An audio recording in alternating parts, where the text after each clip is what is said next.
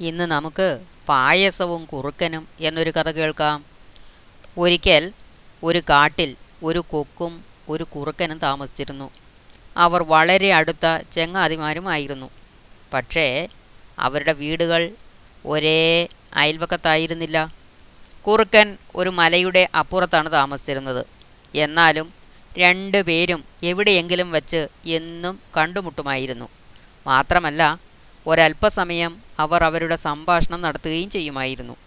പരസ്പരം അവർ മറ്റേയാളിന്റെ വീട്ടിൽ പോയിട്ടേ ഉണ്ടായിരുന്നില്ല. ഒരു ദിവസം പതിവ് പോലെ അവർ ഒരു മരത്തിന്റെ ചുവട്ടിൽ ഒരുമിച്ച് കൂടി. അപ്പോൾ കുറുക്കൻ പറഞ്ഞു എന്റെ പ്രിയപ്പെട്ട ചങ്ങാതി ഞാൻ ഇതുവരെ നിന്നെ എന്റെ വീട്ടിലേക്ക് ക്ഷണിച്ചിട്ടേയില്ല. ദയവായി നാളെ നീ എന്റെ വീട്ടിൽ വന്നാലും ഞാൻ നിന്നെ കാത്തിരിക്കുകയായിരിക്കും കൊക്കു പറഞ്ഞു. പ്രിയപ്പെട്ട ചങ്ങാതി താങ്കളുടെ ക്ഷണം സ്വീകരിക്കാൻ എനിക്ക് വളരെ സന്തോഷമേ ഉള്ളൂ താങ്കളുടെ ഭവനം സന്ദർശിക്കാൻ ഞാൻ വളരെ നാളായി കാത്തിരിക്കുകയാണ്. നാളെ ഞാൻ തീർച്ചയായും വരും. സദ്യയ്ക്ക് തന്റെ ഏറ്റവും പ്രിയപ്പെട്ട ഭക്ഷണം ഉണ്ടായിരിക്കും കുറുക്കൻ പറഞ്ഞു. അടുത്ത ദിവസം തന്നെ ഉച്ചയ്ക്ക് മുൻപ് കൊക്ക് കുറുക്കന്റെ വീട്ടിലെത്തിച്ചേർന്നു.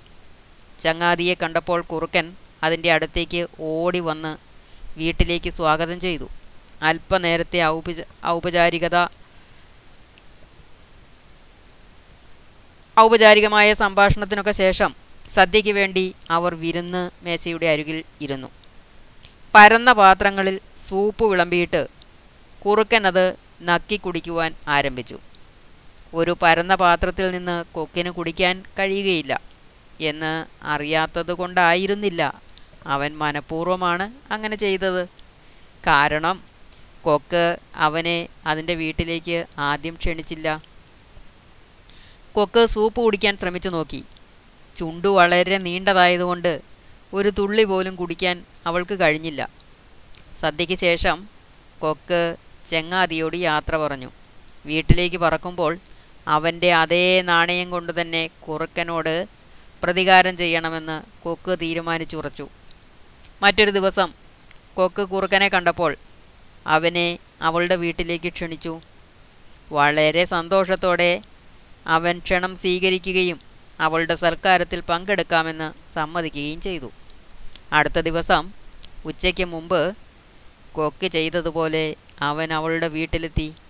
വളരെ ഊഷ്മളമായ ഒരു വരവേൽപ്പ് കൊക്കിന് അവൻ നൽകി. കുറേ ഔപചാരിക സംഭാഷണത്തിന് ശേഷം കൊക്ക് അവനെ ക്ഷണിച്ച് ഭക്ഷണമേശയുടെ അരികിലേക്ക് നയിച്ചു. രണ്ടുപേരും അതിനരികിലിരുന്നു. നീണ്ട് ഇടുങ്ങിയ കഴുത്തുള്ള ചെറിയ കുടങ്ങളിൽ സൂപ്പ് വിളമ്പി.